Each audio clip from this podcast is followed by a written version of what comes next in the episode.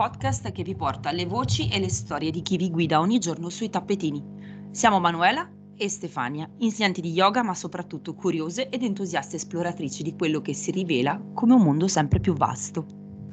Abbiamo scelto di raccogliere le testimonianze di chi vive e trasmette lo yoga con autenticità e passione, senza porci alcun limite geografico, anagrafico o concettuale. Se ti piace il nostro progetto, aiutaci a farlo conoscere Lasciaci un feedback e interagisci con noi sui nostri canali social.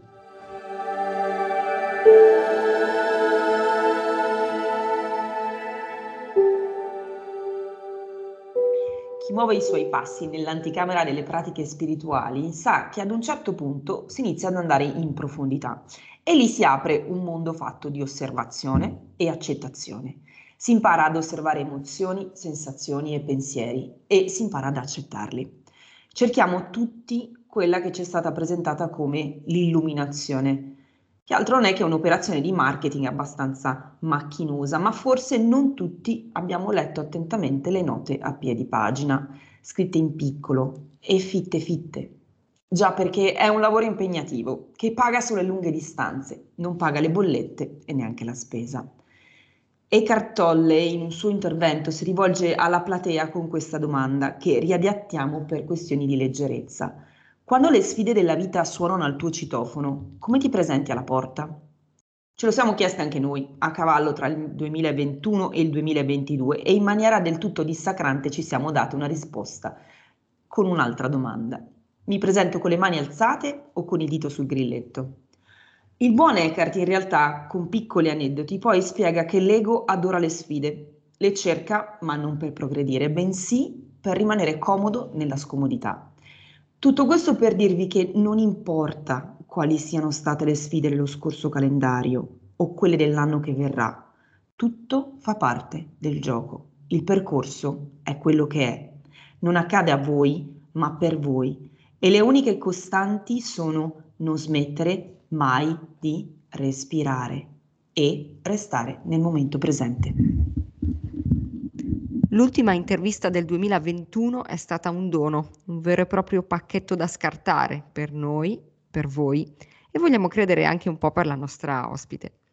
Abbiamo chiuso l'anno con un piccolo omaggio a voi che ci seguite con assiduità e grande entusiasmo. Ed ecco che adesso siamo pronti a ripartire e lo facciamo con la nostra prima ospite di questo nuovo anno.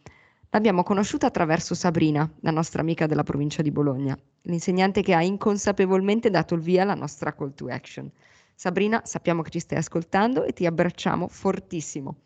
Ma ora diamo il benvenuto a Manuela Tregnago. Ciao Manuela. Ciao, ciao a tutti, ciao ciao, piacere e un grande onore essere qui. Un onore per noi averti al nostro microfono. E appunto ora ti lasciamo il microfono tre minuti cronometro alla mano e hai tre minuti per raccontarci chi sei, quando lo yoga ha suonato al tuo citofono e soprattutto quando questo è successo, come hai risposto. Questa domanda mi è piaciuta un sacco. Allora, ehm, intanto ciao a tutti, grazie a voi e grazie a Sabrina che ha dato il mio nome. E, ehm, io sono Manuela Tregnago, non saprei da dove partire nel raccontare di me, però parto dalla, diciamo dal curriculum forse, che è la mia laurea in biologia. E laurea di specializzazione in biologia molecolare eh, tanti anni fa, che ha una certa età, e, appassionata della biologia, però purtroppo l'ho diciamo lasciata, ho tentato di fare il dottorato, l'ho vinto, però poi ho lasciato la carriera universitaria perché non mi trovavo nel sistema, detta un po' così mh, in soldoni. E, e, ho continuato su un'altra strada che è stata quella di diventare massofisioterapista Diciamo che eh, quindi prevalentemente ho lavorato come massofisioterapista per parecchi anni, ehm, accantonando la biologia, lo studio della biologia. Poi a un certo punto, nel 2015, sono andata a fare surf in Portogallo e, ehm, con una mia amica. E siccome ero praticamente negata nel fare surf, non mi alzavo sulla tavola, ero completamente impacciata nel corpo e nella mente, eh, mi hanno tutti consigliato di iniziare a fare yoga. avevano detto guarda se fai yoga riesci ad andare anche sulla tavola. Quindi sono tornata in Italia e mi sono dedicata per un anno allo yoga. Eh, senza capirci niente perché parlavano tutti in sanscrito, a me non interessava, io volevo diventare agile per andare sul surf e ho fatto un anno così, sono tornata in Portogallo e sono riuscita a surfare. Questo mm, mi ha dato grande gratificazione, però da lì è scattato qualcosa, un po' col surf, un po' probabilmente lo yoga aveva lavorato. Eh, quando sono tornata ho deciso di fare questo corso per diventare insegnante di yoga, senza pensare poi che avrei insegnato, l'ho fatto come percorso personale e mh, mm, sono diventata insegnante, però da lì praticamente lo yoga mi ha ribaltato eh, completamente la vita, nel senso che nel frattempo ho lasciato il lavoro che facevo, sono diventata formatrice di una scuola di appunto formazione di insegnanti di yoga ed è praticamente dal 2016 che mi dedico totalmente a questo quindi a insegnare, a preparare altri insegnanti. Ovviamente la mia materia è la, l'anatomia, insomma, diciamo l'anatomia in tutte le sue salse, in tutte le sue forme, fisiologia, anatomia, insomma, del corpo umano. E quindi la, la biologia è tornata, è tornata, tutto quello che avevo studiato è tornato a fruttare, diciamo, eh, grazie allo yoga. Quindi lo yoga è stata è veramente eh, l'unione, cioè come il compendio no, di tutto quello che io ho fatto nei miei primi 50 anni, perché ormai ne ho 49, eh, ha, ha, dato un senso ecco, a tutto quello che io avevo vissuto, studiato e, e fatto nel tempo. Quindi veramente yoga per me rappresenta unione, poi avremo modo di chiarire quello che sto dicendo. Ecco, questa è un po', diciamo, la mia esperienza eh, poi vi racconto altro. Bello, bella questa visione dello yoga come qualcosa che mh, senza volerlo di fatto, senza andarlo a cercare, poi mette insieme tutti, tutti i pezzi eh, raccolti nell'arco, nell'arco, di una vita di formazione, di percorsi diversi, quindi bello. E mm. infatti poi di anatomia parleremo, ma sei sì. biologa nutrizionista, sei anche massofisioterapista, quindi mh, ci hai raccontato il tuo primo incontro con lo yoga, insomma il corpo, la manifestazione è stato il punto di partenza come spesso accade a chi intraprende una strada già percorsa da molti, ma lo fa con uno sguardo diverso, con un'apertura mentale e con curiosità, hai poi compreso che quello del corpo è solo uno degli aspetti che eh, costituiscono l'uomo nella sua interezza e che corpo, mente e spirito sono tra loro interconnessi in una rete che va oltre il singolo individuo, influenza l'ambiente, influenza e modifica, plasma la società Ecco poi il nocciolo di un altro argomento a te, di un altro mondo a te molto caro, che è quello dell'apnei, psiconeuroendocrino immunologia. È la disciplina che studia le basi biomolecolari dell'integrazione mente-corpo. Ci spieghi meglio cos'è, perché ti affascina e come l'approccio apnei secondo te può aiutarci come individui? Ecco, l'apnei è il mio amore di adesso, diciamo. Ehm, l'ho riscoperta grazie allo yoga, eh, l'ho anzi sì, scoperta diciamo grazie allo yoga. Come hai detto tu, l'apnei è una scienza che, che racchiude appunto una visione olistica dell'essere umano, no? quindi psiche, eh, sistema nervoso, sistema endocrino e sistema immunitario. Eh, in realtà è la visione olistica occidentale eh, finalmente della scienza, senza andare a togliere nulla alla spiritualità. Quindi fondamentalmente è quella parte che può riunire, eh, a livello occidentale parlo, mh, mm, riunire la scienza alla spiritualità. E questo ha fatto con me perché praticamente io sono, sono, partita con lo yoga prettamente dal punto di vista fisico, come hai ben detto, cioè per eh, migliorare le mie prestazioni, per sentirmi meglio, per andare sul surf, eccetera, e mi sono accorta di quanto mi faceva bene a livello fisico e poi anche a livello mentale. Ovviamente mi ha trasformato eh, per poi arrivare alla parte spirituale che attualmente è ritornata fondamentalmente dentro di me, cioè ho riscoperto la mia parte spirituale. Eh, perché la cosa bella mh, che vorrei proprio sottolineare dell'apnei eh, perché spesso nello yoga si parla di corpo-mente, no? E, e, non si parla di spirito, mentre in realtà lo spirito è la parte importante che abbiamo dimenticato, che in qualche modo è stata, diciamo, forse nascosta o manipolata eh, a livello occidentale. E la PNE ti dice che tu sei un essere eh, uno e trino, mi piace questa cosa, no? uno e trino, cioè tu sei unico, però dentro di te hai queste tre parti che sono il corpo, l'anima e lo spirito che devi integrare, devi riconoscere e devi integrare, quindi non separare.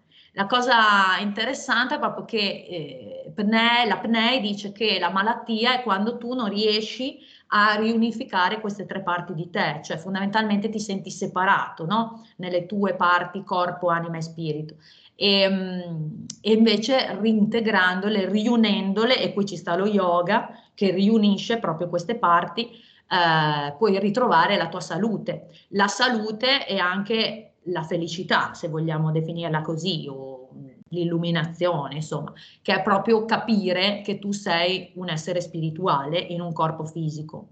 Quindi fondamentalmente penso che l'apnei eh, permetta eh, attraverso una visione scientifica, quindi non metafisica, di vedere queste parti di noi che sono reali. Lo spirito è reale, cioè non è una visione metafisica. Eh, poi magari spieghiamo meglio altre, altre parti della PNEI, però insomma sostanzialmente questo è quello che mi ha illuminato della PNEI. È sicuramente illuminante e eh, un tema da approfondire, infatti anche la prossima domanda abbiamo deciso di farla ruotare, ruotare sul, sul, sul paradigma apnei. Paradigma apnei come un modo diverso di osservare e anche di curare, tenendo sempre presente quella che è la visione d'insieme, una visione integrata. Facciamo un esempio, da nutrizionista avrei toccato con mano quanto l'alimentazione venga troppo spesso considerata in maniera riduzionista. Siamo abituati a finalizzare le scelte nutrizionali magari al raggiungimento di un risultato che a volte corrisponde ad un valore numerico, senza considerare in realtà il valore del cibo come nutrimento per il corpo e per la mente, senza considerarne il valore sociale o l'impatto ambientale. Forse si può fare un parallelo anche con lo yoga, praticato perché si ha mal di schiena o per chiudere una serie. Cosa ne pensi? Come applichi allo yoga il paradigma apnei? Allora, mh, mm, direi che proprio applicare uh, l'apnea allo yoga significa proprio vedere queste parti che ho appena descritto, no? Quindi corpo, anima e spirito. E quindi non, non ci si può focalizzare solo, per esempio, sulla parte corporea, sulle asana o sul pranayama, per dire no? le parti più eclatanti, più evidenti dello yoga, ma andare a... Uh, a sentire qualcosa di più profondo, che è il proprio sé, e quindi la parte spirituale. E questo ce lo permette il contatto con la nostra anima proprio, quindi la parte animica che per l'apnei è rappresentata proprio dalla psiche, no? Quindi fondamentalmente eh, avere contatto con la propria parte psichica, ehm, ascoltare la voce dell'anima, mi verrebbe proprio da dire, no? Sentire cosa ci dicono le nostre emozioni, perché le emozioni diventano una parte fondamentale da ascoltare, da, da, integrare, non da reprimere oppure da controllare, come dico sempre ai miei allievi. Cioè non c'è nulla da controllare, c'è da ascoltarsi eh, in modo profondo, da accettare quello che succede dentro di noi e attraverso proprio l'ascolto della voce dell'anima arrivare a riconoscere la nostra parte più profonda, più spirituale, il nostro sé che sempre, io parlo sempre con, i termini della PNEI perché mi piace, perché secondo me è molto chiaro, eh, la parte spirituale rap- è rappresentata dalla nostra autocoscienza eh, e fondamentalmente dall'autocoscienza d'amore, quindi capacità di amare, che diventa una, un superpotere se vogliamo definirlo così, no? Cioè, eh, quando noi veramente come esseri umani, però esseri anche spirituali, eh, riconosciamo la nostra capacità di poter amare eh, in, in, questo momento, su questa terra, con questo corpo, amare tutto, amare se stessi, amare gli altri, amare addirittura i nemici, se vogliamo no? parlare come, come Gesù, ehm, diventa proprio quello il momento in cui riconosciamo eh, di essere delle, degli degli dei, dei divini, di avere una parte divina, di essere come Dio. E, e fondamentalmente la ti dice questo, cioè tu sei Dio in terra e puoi eh, manifestarlo, ma lo devi riconoscere, quindi devi riconoscere il tuo potere, il tuo potere eh, rappresentato proprio da questo, no? Quindi fondamentalmente mh, applicare questa apnea allo yoga è riconoscere queste nostre parti. Mh, mi piace la, diciamo, richiamare le otto membra di Patanjali perché poi in realtà quando noi andiamo a guardare eh, le membra, eh, Yama, Niyama, eh, Asana, Pranayama, vediamo proprio queste parti di noi, cioè che si, eh, il lavoro dello yoga eh, parte da un lavoro di principi etici che poi fondamentalmente eh, sono fondamentalmente insiti dentro di noi, perché se ci ascoltiamo in profondità l'etica è qualcosa che è già nostro, ok? Non è una moralità, è una parte che noi già abbiamo, che è appunto la capacità di amare. E quindi se contattiamo quella parte lì, l'etica viene di conseguenza, il non fare del male agli altri, il comportarsi in un certo modo, il non rubare, eccetera, eccetera. No, richiamo um, vagamente quelli che sono appunto gli yama e i niyama. E eh, ovviamente trattarsi bene, quindi disciplinarsi a livello corporeo, eh, mangiare bene, eh, quindi qui rientra l'alimentazione che, di cui tu dicevi prima, io sono stata anche nutrizionista, cercavo di far capire alle persone quanto è importante nutrirsi in un certo modo, ma fondamentalmente ogni volta che dai degli schemi, dei consigli o no, cerchi di far capire, eh, vai a diciamo a toccare dei punti deboli e anche molto profondi delle persone, ma se la persona si contatta in profondità sa benissimo cosa gli fa bene e che cosa gli fa male, che cosa lo nutre e che cosa invece è tossico. Quindi fondamentalmente eh, quando arrivi a quel livello lì, cioè a contattarti in profondità, eh, la tua etica mh, ce l'hai già, no? Ecco, questo mi viene da dire. Andando avanti con eh, gli otto membra, aggiungo appunto asana, pranayama, quindi la parte corporea, la parte che lavora più eh, prettamente sul corpo fisico, quindi queste asana, ma non solo, perché sappiamo benissimo che lavora anche sull'eterico, sui chakra, sulla parte energetica e eh, il respiro, questo respiro che comunque collega il corpo all'anima, fondamentalmente, è il collegamento tra corpo e anima. Poi quando andiamo su quelle che sono il ritiro dei sensi, quindi eh, entriamo in Dhyana, Dharana e Samadhi, eh, allora siamo nella parte dove contattiamo particolarmente la nostra parte spirituale, quindi ritiriamo eh, i sensi esterni e, e, contattiamo il nostro sé profondo, quindi il nostro spirito. Quindi fondamentalmente, non so se sono stata chiara, però fondamentalmente questo collegamento tra Pnei e per esempio eh, le otto membra di Patanjali per me è molto evidente. Quindi co- quasi proprio come se fossero la stessa cosa, no? Ma detta in due modi diversi. Quindi questo a me ha stupito, no? Ho detto, ma come? C'è qualcosa che comunque si, eh, si richiama costantemente attraverso linguaggi diversi, ma che ci dice le stesse cose, no? Non so se sono stata abbastanza chiara, ditemi voi. Chi è? Sei stata chiarissima, Manuela, assolutamente. Eh, anche perché è un concetto che eh, bisogna approcciare piano, cioè non, non è una cosa così, così immediata per tutti. Eh, questa, questa nuova, chiamiamola scienza, mm. poi non è nuova, ma è sempre esistita. Esatto. Eh, allora, sul sempre esistito, entro subito dentro con un altro personaggio che magari qualcuno di voi conosce, qualcuno no, eh, si chiama Robert Sapolsky ed è un neurobiologo primatologo statunitense che ha scritto dei libri molto interessanti in ambito e non in ambito PNEI, ma si può comunque sia ricollegare un po' il discorso. Nel suo libro Perché alle zebre non viene l'ulcera, Robert scrive siamo arrivati a riconoscere l'intreccio enormemente complesso della nostra biologia e delle nostre emozioni, i modi infiniti in cui le nostre personalità, sentimenti e pensieri riflettono e influenzano gli eventi del nostro corpo. Le emozioni influenzano la biologia contribuendo all'origine di stati patologici o al raggiungimento di uno stato di benessere. A seconda di come le si vuole utilizzare. Ci piace parlare con donne e uomini di scienza come te e ci piace vedere come allargando i propri orizzonti, come dice Sapolsky, il mistero non viene svelato, ma si rinvigorisce e ci incuriosisce, incuriosisce ancora di più. Parliamo di stress, ci mm. aiuti a comprendere come lo stress o la malgestione dello stress o eh, il non saper utilizzare il proprio stress e quindi scendere nuovamente eh, a livelli normali agisce sulla mente e sul corpo. Certo. È interessante, questa domanda mi piace molto perché lo stress adesso è visto come un po' il demonio. Quando incontri qualcuno che dice sono stressato, a me viene da rispondergli evviva, sei vivo.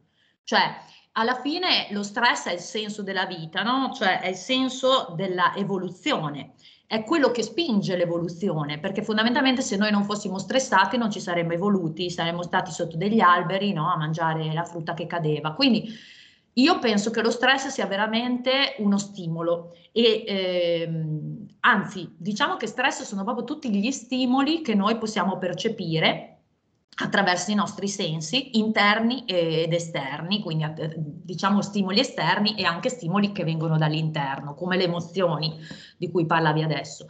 Quindi fondamentalmente eh, ogni stimolo può essere uno stress e giustamente, come hai detto, eh, è una questione di gestire questo stress, non di non averlo, perché se non ce l'hai muori. La cellula, se non è stimolata, si suicida oppure proprio si lascia morire e, e, come la cellula anche noi, se non siamo stimolati non, non reagiamo, quindi non viviamo, eh, non ci evolviamo.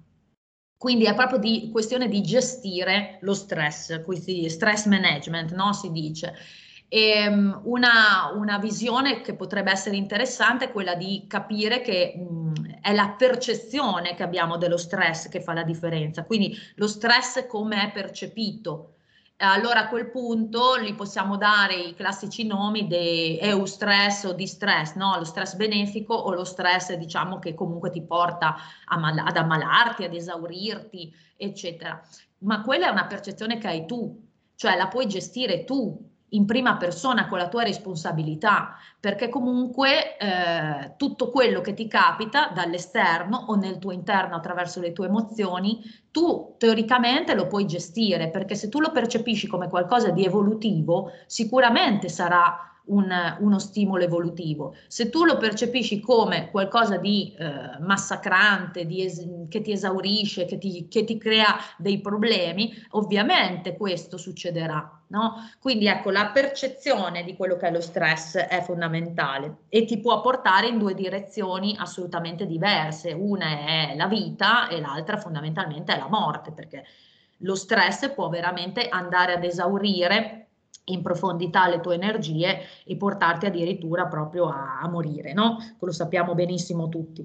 Quindi fondamentalmente eh, si ritorna a quello che è il concetto di presenza a se stessi, eh, di capire che quello che ti sta succedendo, ehm, anche se tu lo reputi, diciamo, troppo per te, no? Perché ti, ti sovrasta in qualche modo, pensiamo alla, alla situazione attuale anche, in realtà lo puoi trasformare in qualcosa che ti spinge a usare le tue risorse, per esempio, a migliorarti, a evolverti, no? a trovare delle strategie alternative eh, alla tua vita.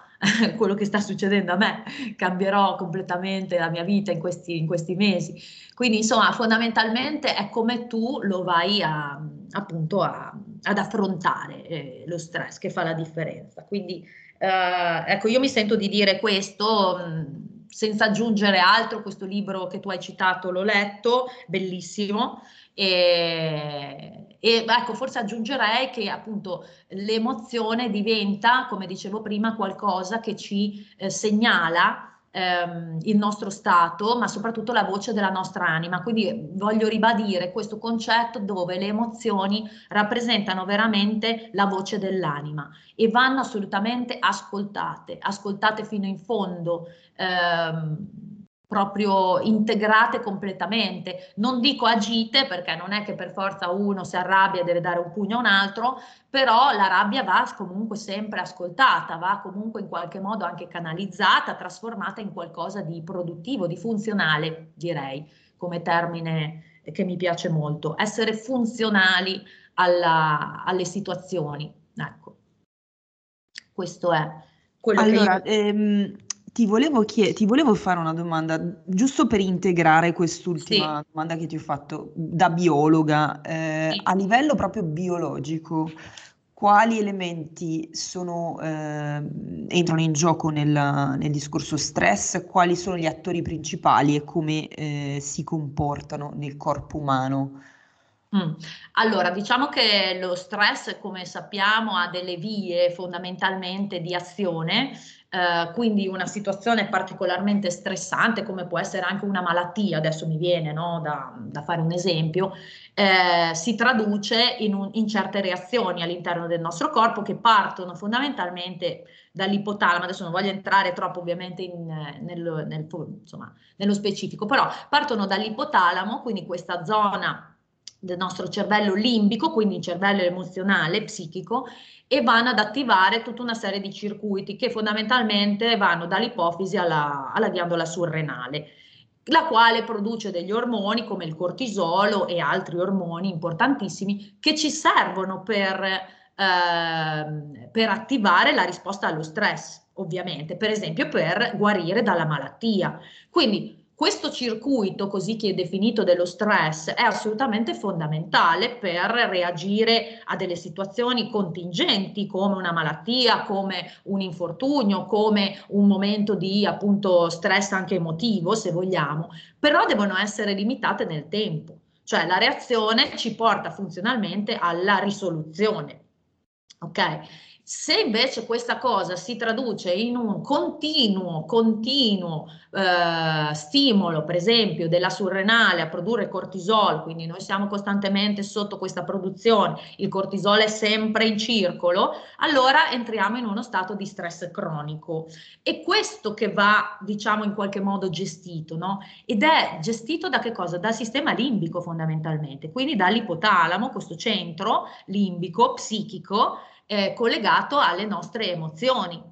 Quindi per questo a quel livello noi potremmo teoricamente agire con la nostra consapevolezza, perché se noi veramente reputiamo che quella cosa che ci sta succedendo, che sia una malattia, che sia un lavoro che non ci piace, che sia un difetto fisico, che sia una persona che ci stressa, nel senso che non sopportiamo, eh, la, traduce, la dobbiamo tradurre noi a livello emotivo come qualcosa che invece ci sta insegnando qualcosa, che ci sta facendo da maestra, che ci sta eh, in qualche modo facendo appunto evolvere per trovare delle strategie diverse di azione e non per fermarci in uno stato che fondamentalmente diventa quasi di comfort. Cioè io conosco tante persone che nello stress ci stanno bene, cioè perché si sentono vive, no? Quindi ti dicono, ah, io non posso non, non essere così, non essere stressato perché altrimenti non mi sento vivo, come tante persone che si sentono vive solo se hanno dolore fisico o dolore emotivo. Ecco, cioè, lì siamo veramente nella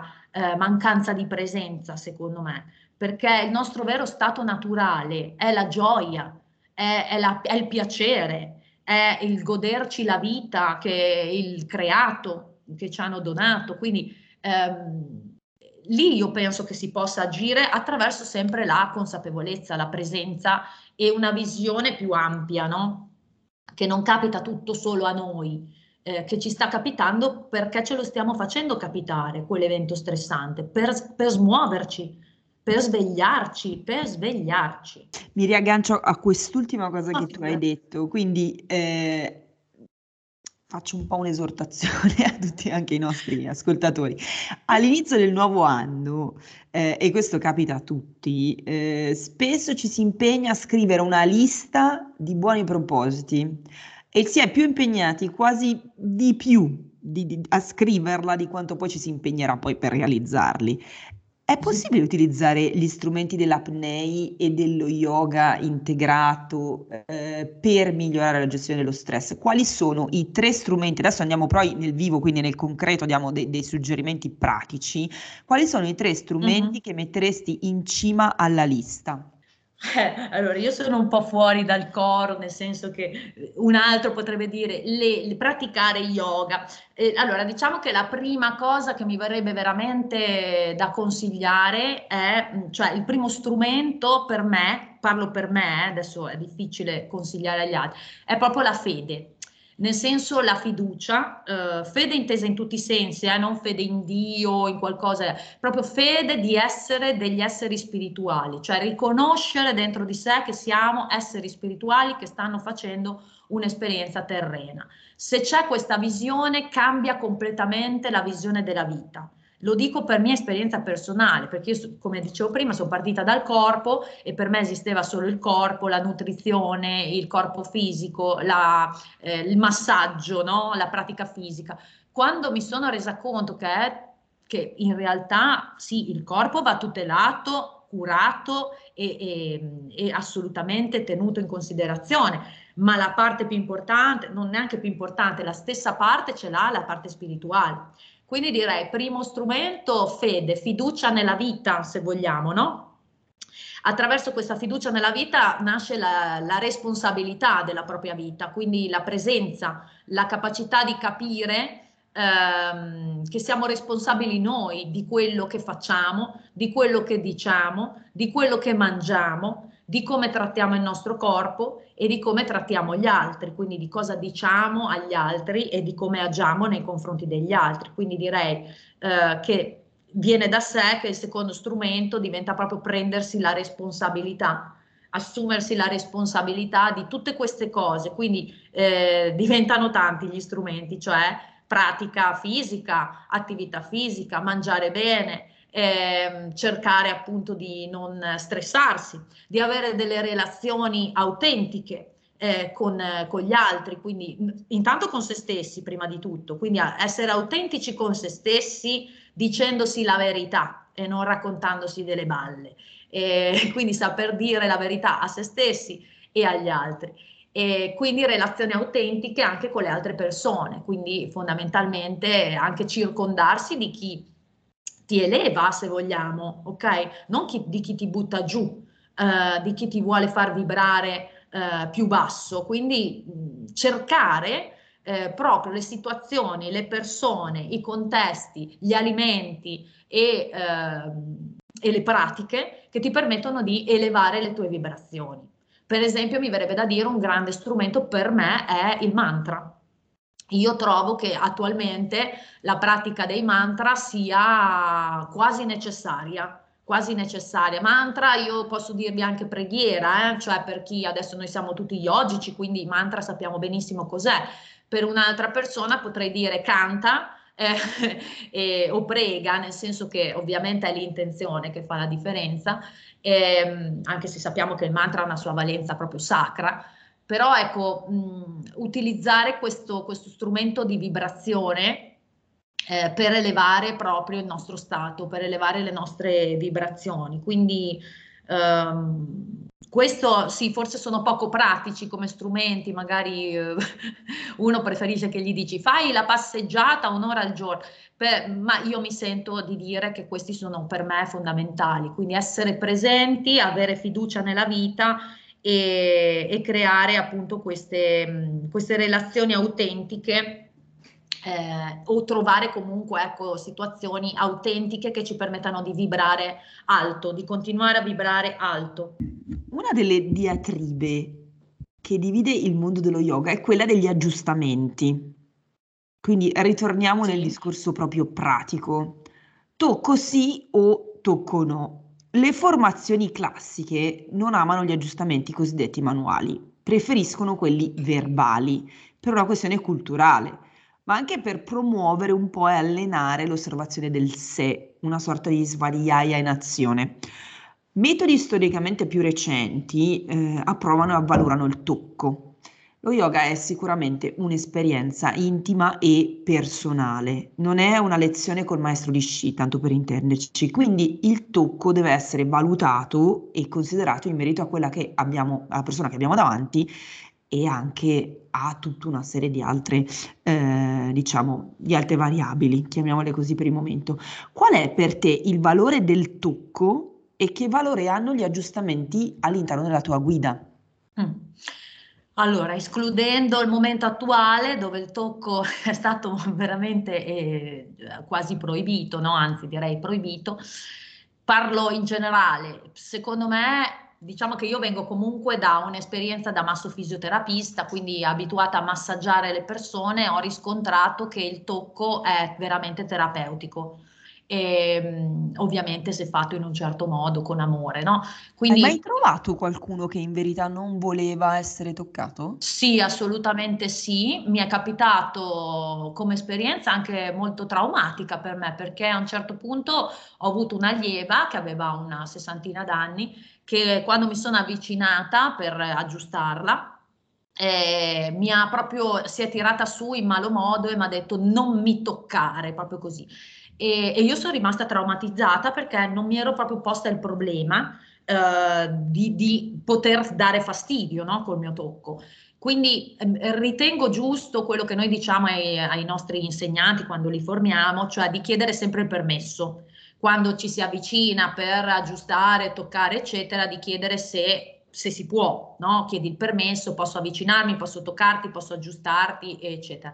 Io mh, purtroppo, appunto, eh, per, la, per, il mio vissuto da massofisioterapista, la gente si è sempre fatta toccare molto volentieri, quindi io sono sempre partita con, con grande entusiasmo a toccare, quasi massaggio i miei allievi, cioè quando mi avvicino li comincio a massaggiare, a toccare, insomma, ma senza pormi proprio il problema, io sono un po' spudorata in questa cosa. E, e quindi questo, episodio mi ha, mi ha abbastanza sconvolto, no? L'hai, l'hai presa un po' sul personale, diciamo? No, No, no, no, non mi sono offesa, non mi sono offesa assolutamente, però mi ha proprio sconvolto il fatto che questa persona fosse infastidita dall'essere aggiustata. In, que- in questo caso lei l'ha vissuto proprio come un aggiustamento, non come un, una benevolenza, no? Quindi lei, di, lei, mi ha come detto, no, io non ne ho bisogno di essere aggiustata da ah, te, okay. io sono già, sono già a posto così, ok? Mm-hmm. Sono già perfetta, sono già nell'allineamento era certo. molto evidente suo, eh, questa sua risposta. Quindi ecco, io direi che mh, ovviamente ognuno deve fare quello che si sente, cioè ogni insegnante ha la sua modalità, io do poco, poco um, attenzione attualmente agli aggiustamenti, nel senso che ero fissata con, eh, con, gli allineamenti, con gli aggiustamenti, perché ho fatto anche yoga posturale, un po' alla yengheriana, quindi anche un po' marziale, mettiti così, e spingevo, tiravo. Poi, poi a un certo punto mi sono accorta che, che tutto ciò non serve. Eh, fondamentalmente eh, e quindi che serve invece il tocco di amore il tocco d'amore, cioè il tatto, che è proprio il quarto chakra, ehm, va proprio mandato dal cuore. Le mani hanno due chakra, no? Sui palmi delle mm. mani, che sono chakra minori collegati al chakra del cuore. Cioè bisogna veramente andare a muovere le proprie mani con questa consapevolezza, cioè che tu stai agendo dal tuo cuore per fare che cosa non si sa, per aggiustare, per toccare, per accarezzare, per stimolare un contatto fisico, per far sentire la persona uh, considerata. Qualunque sia l'intenzione, l'intenzione che viene dal cuore, il tocco per me va bene, ok? Se, deve essere un atto di mh, mm, parola estremamente abusata e a volte anche un po' travisata di compassione in senso più mh, buddista del termine, quindi un po' di metta, diciamo, cioè ci deve essere quella... Sì, sì. quella... Chiamiamola, chiamiamolo proprio amore, io lo chiamerei proprio tocco d'amore, no? Cioè quindi un tocco terapeutico, che poi in realtà, se ci facciamo caso, a volte è terapeutico per noi insegnanti, cioè io tante volte quando tocco sono io che sto guarendo in qualche modo me stessa, no? Perché donando questa, questa accoglienza, questa sicurezza o questa, no, questo riscontro al mio allievo, in realtà sto bene io. Quindi si crea fondamentalmente una relazione in quel tocco, un'intimità anche profonda. È per quello che poi bisogna chiedere il permesso, secondo me, no? Come dire, mi posso avvicinare, posso farti entrare nel mio campo, nel mio campo magnetico del cuore, e, che è tanta roba, è, ta- è tanto, eh, per certe persone è troppo, è troppo, no? Quindi io il mio, la mia visione è più è più a questo livello che come tocco per aggiustare, capisci cosa voglio dire, no? No, no, sì, sì, sì è, è, assolutamente chiaro. È anche, mh, è anche, chiaro che non possiamo sapere la storia e il vissuto di chi abbiamo davanti eh, sempre, certo. quindi non conosciamo i traumi, non conosciamo uh-huh. I nodi della vita di una persona, quindi è anche un po' difficile. Quando insegno generalmente eh, c'è spesso uno specchio da, da, qualche parte, tendo a mettermi in modo che loro non si possano vedere allo specchio, mm-hmm. ma non per andare ad aggiustarli, ma proprio per far sì che l'esperienza nasca da dentro. E, mm-hmm. e quindi il mio tocco poi diventa solo ed esclusivamente il, il concetto appunto della, de, del, del, dono, del ti sento, mm-hmm. ti sto sentendo. Sì, sì.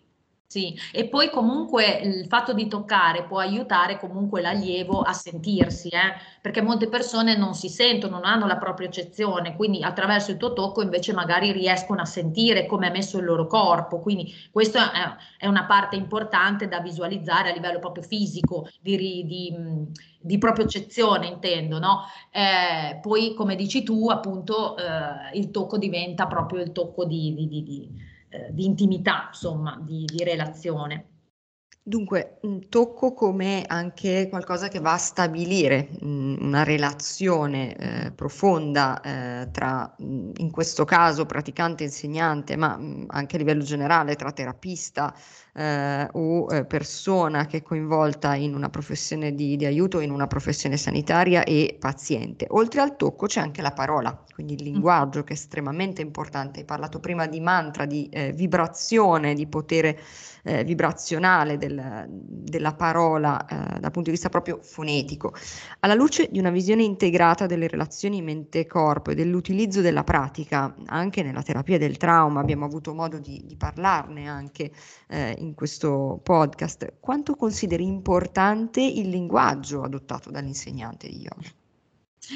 Lo considero molto importante, anche se io non ci sto particolarmente attenta, io sono un po' così, molto, sembro un animaletto, quindi parlo come mangio, e, però penso che come, come, per le altre no, cose che ho detto sul tocco, dipenda sempre tutto dall'intenzione che tu metti nelle parole che, che verbalizzi, quindi fondamentalmente ritengo che la, la cosa più importante è da dove partono questo tocco e questa parola, questo linguaggio che noi usiamo vogliamo, se partono veramente dalla, dalla voglia di amare, no? di aiutare, di essere al servizio de, del tuo allievo, io credo che questo sia, sia, già sufficiente. Mi piace ricordare due cose, eh, una del maestro Yogi Bhajan, perché io sono anche insegnante di Kundalini Yoga, quindi insomma lui diceva che si cura attraverso la parola, il tocco e lo sguardo anche. Quindi direi che tocco, linguaggio, ma anche il modo in cui tu guardi il tuo allievo, lo osservi proprio, sei presente a lui, anche se lui non ti vede, ok? Che tu lo, che tu lo stai guardando, ma il modo in cui tu lo, tu lo osservi e sei testimone della, del, della sua pratica, del, della sua vita fondamentalmente,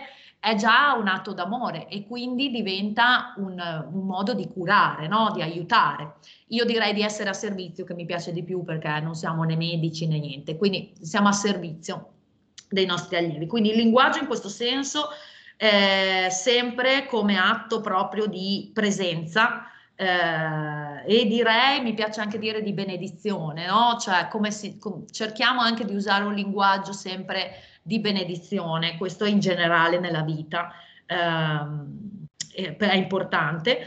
E quindi dicevo, ecco, questa cosa che dice Yogi Bhajan e poi un'altra, un'altra cosa riguardo al linguaggio mh, che mi piace ricordare è la, l'effetto che ha, insieme anche a quello del tocco, sul nervo vago. Qui divento un po' professionale, però noi abbiamo questo nervo vago che è il nervo fondamentalmente del sistema parasimpatico, quindi il sistema che ci permette di essere eh, calmi e soprattutto di sentirci al sicuro, di sentirci al sicuro nella vita e di poterci relazionare in modo tranquillo, sicuro e, e piacevole. E quindi il tocco e anche la parola sono eh, tutti e due strumenti che vanno a stimolare il nervo vago, proprio secondo la teoria polivagale. Quindi ehm, vorrei ecco, dare questo, questo input a chi ci ascolta perché è un input proprio fisiologico. Quindi se noi riusciamo a toccare con l'intento, diciamo, d'amore e parlare alla persona con un tono amorevole,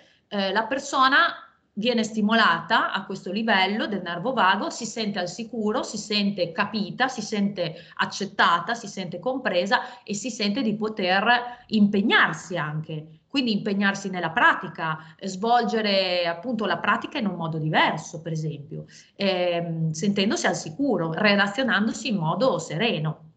Quindi ecco, mi, mi sentivo di dare questo input che non tutti appunto conoscono riguardante il nervo vago.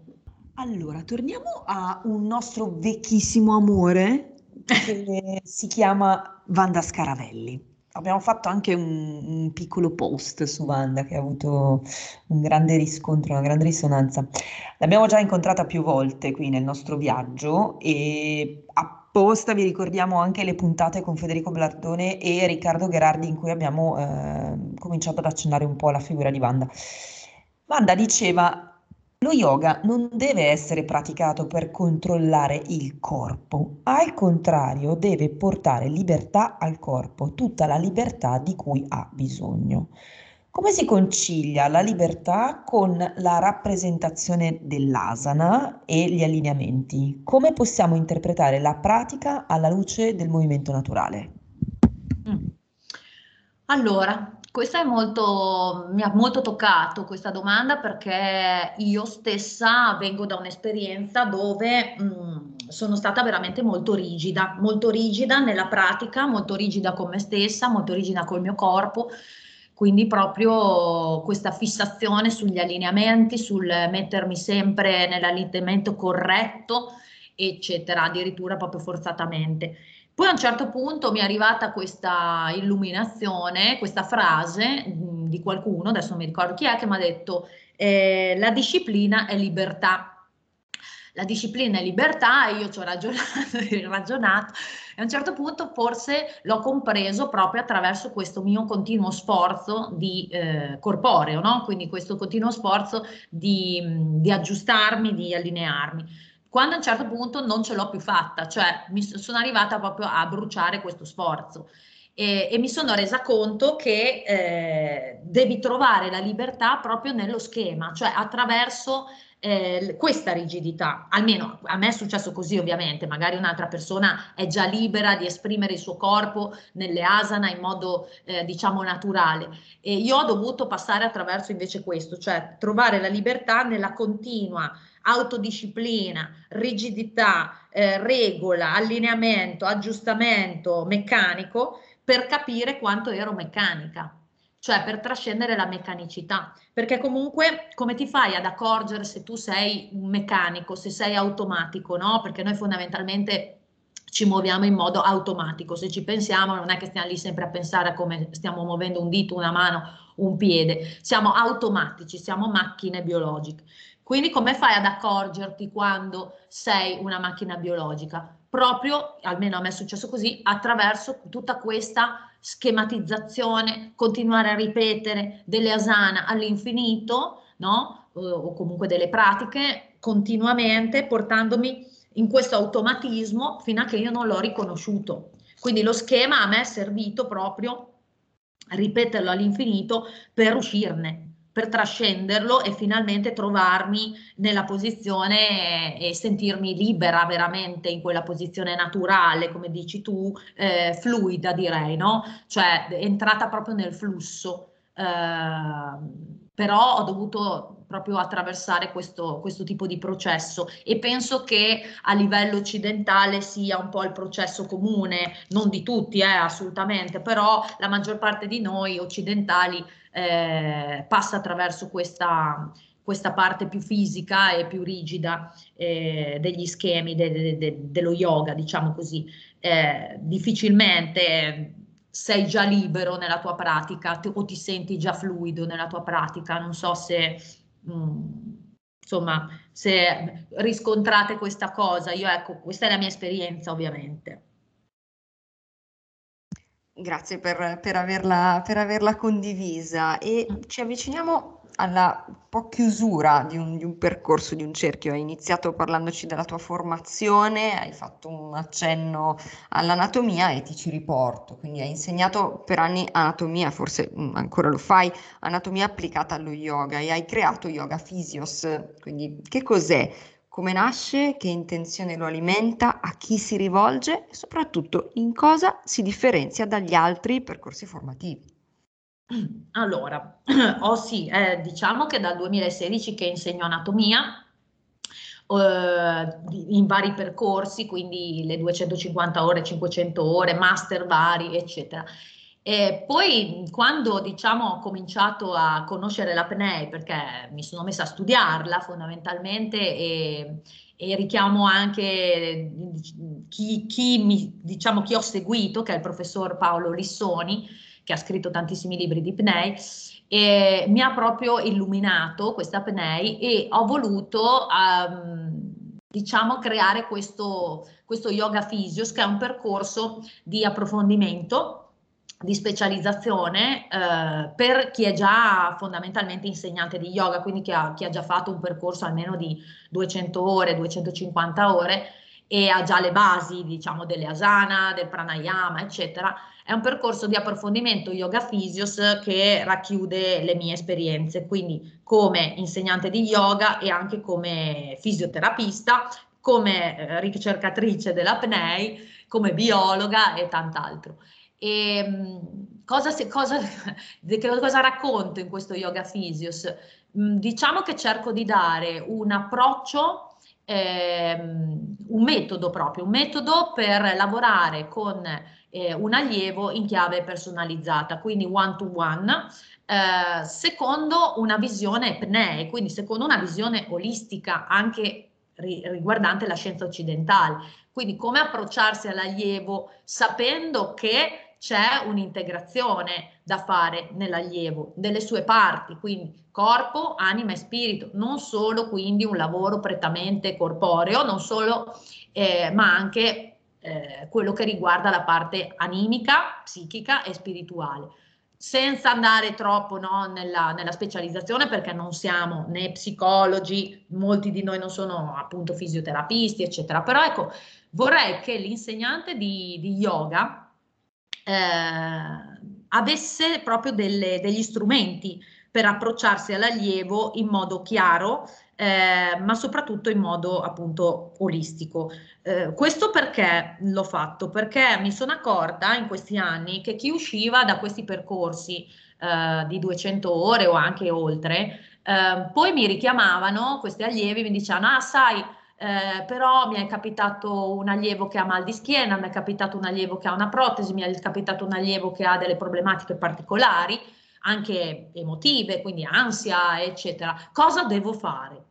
Quindi mi sono accorta e ho detto, allora chi esce come insegnante di yoga forse ha, difficoltà no? ad avere degli strumenti per approcciarsi a queste, a queste problematiche. Poi non le dobbiamo risolvere noi, però diciamo che possiamo quantomeno studiarle, approfondirle, avere delle competenze per poterci diciamo rendere dei professionisti, cioè noi insegnanti di yoga siamo comunque dei professionisti, possiamo essere dei professionisti che collaborano con altre figure professionali, medici, eh, osteopati, eh, fisiatri, ostetriche, ginecologhe e dobbiamo avere gli strumenti per poter parlare con questi professionisti, quindi anche strumenti intendo proprio di linguaggio, ok? Perché ovviamente faccio sempre l'esempio, eh, poi chiudo, faccio sempre l'esempio a chi mi chiede cosa fai tu, dico guarda, se tu vai da una ginecologa e gli dici io faccio fare mula banda, probabilmente la ginecologa non sa di cosa stai parlando. Se tu sai fare una riabilitazione del pavimento pelvico, comunque sai cos'è il pubococigio, l'ischio cocigio, eccetera, sicuramente la ginecologa ti può ascoltare e nel caso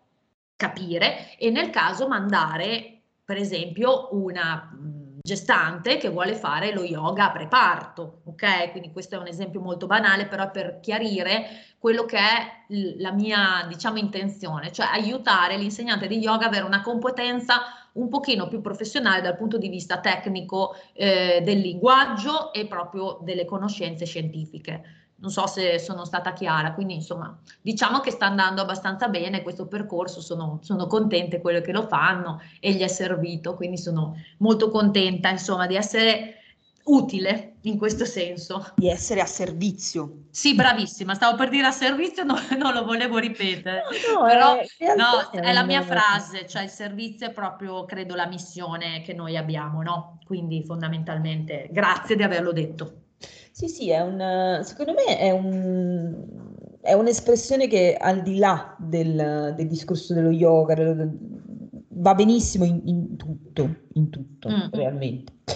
Allora, eh, siamo arrivati verso la fine, noi verso la fine vi tempestiamo con delle domande a botta e risposta, ovvero non ci si pensa, si tira fuori la prima cosa che, eh, che viene in mente.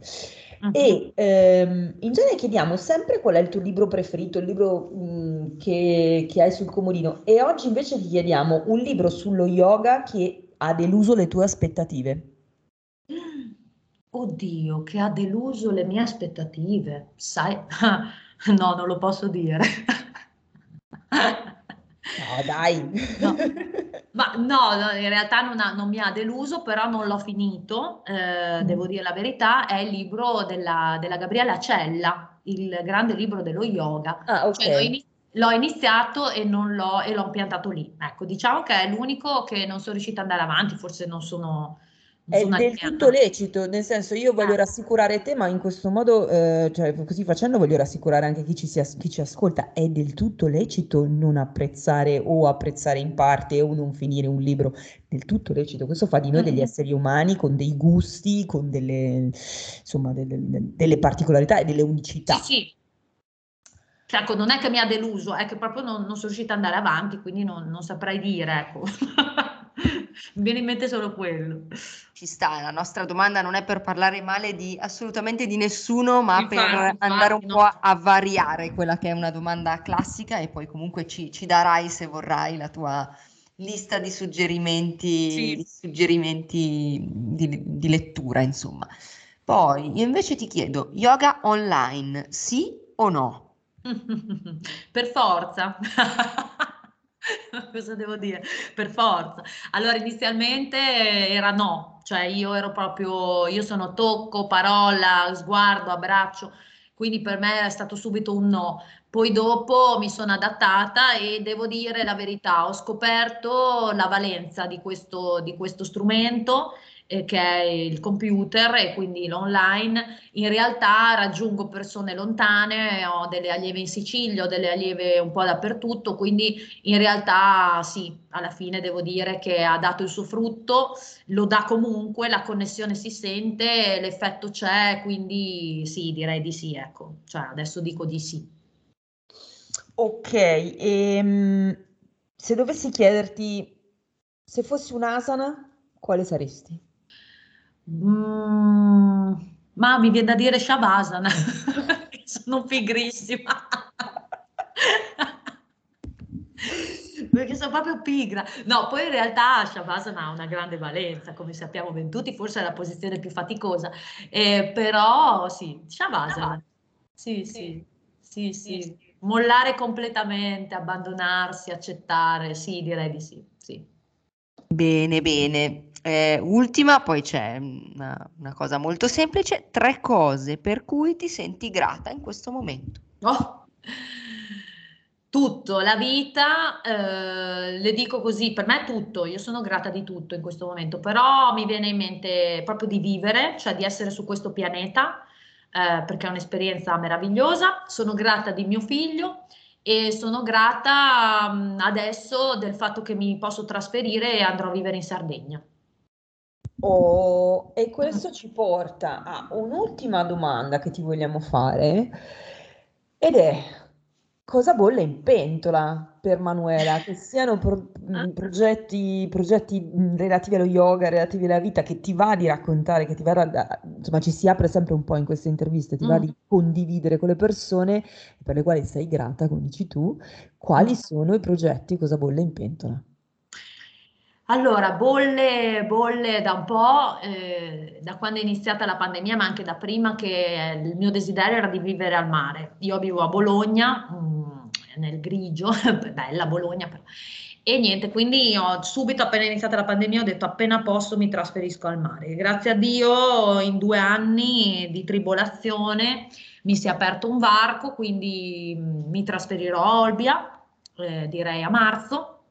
Ho trovato una casa non lo so cosa andrò a fare, nel senso che io sono tante cose, sono anche bagnina, sono, sono fisioterapista, so, ho tanti lavori che posso fare, quindi probabilmente partirò come bagnina per, per campare quest'estate e poi credo che cercherò proprio tutti, in tutti i modi di, di, creare qualcosa relativamente allo yoga, ma potrebbe anche essere qualcosa relativo all'homeschooling per uh, scuola parentale per i ragazzi che non, che non vanno più a scuola, insomma vorrei proprio capire attraverso questo trasferimento che farò in una terra magica, perché la Sardegna è magica e quindi la sento proprio vibrare per me, eh, che come mettermi al servizio di più, di più eh, di così, nel senso che capire proprio qual è eh, la possibilità di, di servire meglio perché sempre parlando del servizio di prima, perché per me è proprio fondamentale, cioè capire cosa posso fare veramente per essere utile